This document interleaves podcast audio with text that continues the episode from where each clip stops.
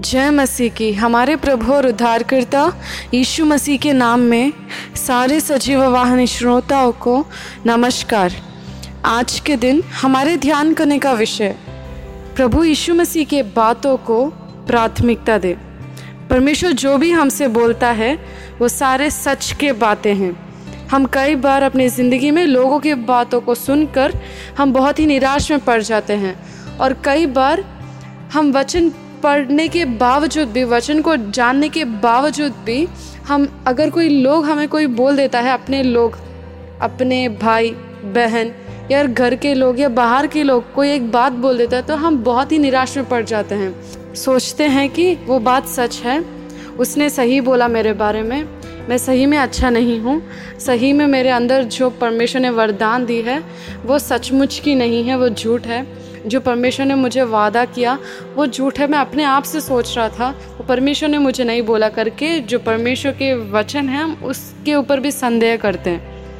तो मेरे प्रिय भाई और बहनों, अगर आप ऐसे तकलीफ़ में हैं, अगर आप ऐसे भेदभाव में हैं, अगर आप ऐसे दुख में हैं आपके मन में कि लोगों ने मुझे ये बोल दिया और मैं ऐसे ही हूँ, नहीं।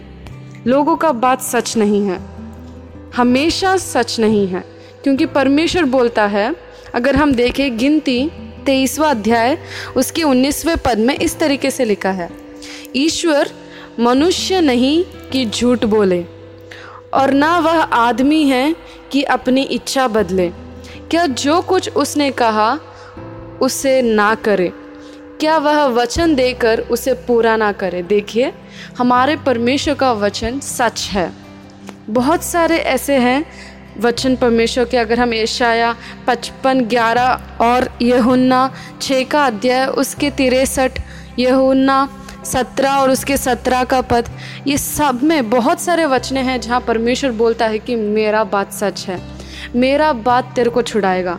मेरा बात मैं उसको बड़ा बड़ा के, बड़ा चढ़ा के या नीचा करके मैं नहीं बोलता। जो सच है, वो ही मैं बोलता हूँ। अगर हम परमेश्वर के वचनों पर विश्वास करके केवल बस उसी के बातों को सुने और उसी के बातों को प्राथमिकता दें तो हम अपने ज़िंदगी में सचमुच की रोशनी में जिएँगे हम। लोगों के बात को सुनकर घबराहट में पड़ जाना और महान परमेश्वर के बातों के ऊपर संदेह करना सही नहीं है। और इसके कारण हम कई बार आशीष जल्दी नहीं पा पाते। परमेश्वर ने जो हमें राह बताई उस राह में हम जल्दी नहीं पहुँच पाते। जो परमेश्वर ने हमारे लिए तय करके रखा है उसको हम जल्दी प्राप्त नहीं कर पाते। यही है कारण कई बार। क्योंकि हम यही संदेह में रहते हैं। जैसे इसराइली लोग।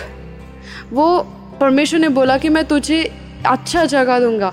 उनको विश्वास नहीं था कि उनका परमेश्वर अच्छा परमेश्वर है। जो परमेश्वर हमें छुड़ाया उस मिस्र के देश से, क्या वो परमेश्वर हमें नया और अच्छा जगह नहीं दे सकता? कभी भी हम संदेह ना करें।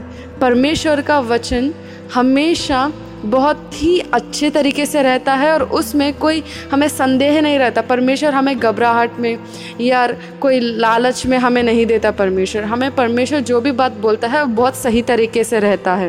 तो आज के दिन परमेश्वर के बातों को ज़्यादा प्राथमिकता दीजिए, ज़्यादा नहीं, पूरी प्राथमिकता परमेश्वर के वचनों को ही दीजिए।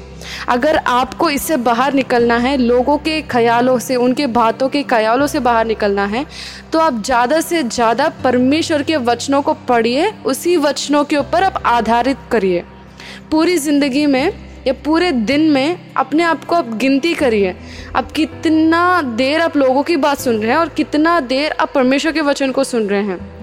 जब परमेश्वर के वचन को सुनने का समय, लोगों की बातों के समय से बढ़कर रहेगा, तब उनके बातों का असर आपके ज़िंदगियों पर नहीं पड़ेगा। क्योंकि आप जिसके साथ ज़्यादा समय बिताते हैं, आप उसी के जैसे बन जाते हैं और वो ही चीज़ आपको असर में लाता है। तो परमेश्वर, इस वचन की ज्ञान और इस वचन का रोशनी में आपको चलाए। आमेन।